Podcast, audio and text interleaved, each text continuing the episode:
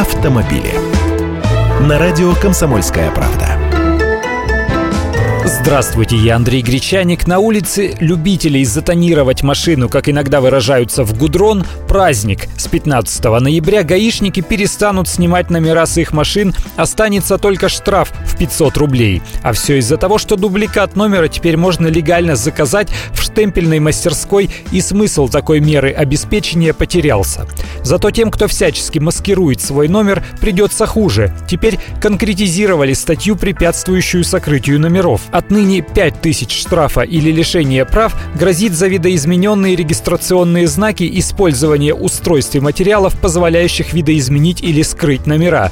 То есть все рамки, сетки, пленки, обработка кислотой, а также бумажки, листики, газетки и фантики – все ведет к наказанию. И вот такое уточнение от ГИБДД.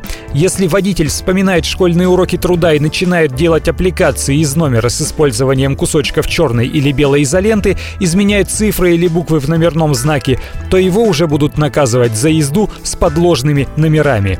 Еще один момент, действительно неприятный для водителей. При освидетельствовании на состояние алкогольного опьянения гаишник теперь не обязан искать двух понятых, если он ведет видеозапись процедуры. Так у него есть возможность быстрее все оформить, но это не лишает водителя возможности не согласиться с результатом и потребовать медицинского освидетельствования у врачей. А еще должников, не уплативших вовремя дорожные штрафы, не будут сажать в каталажку. Еще раз, все эти изменения действуют с 15 ноября.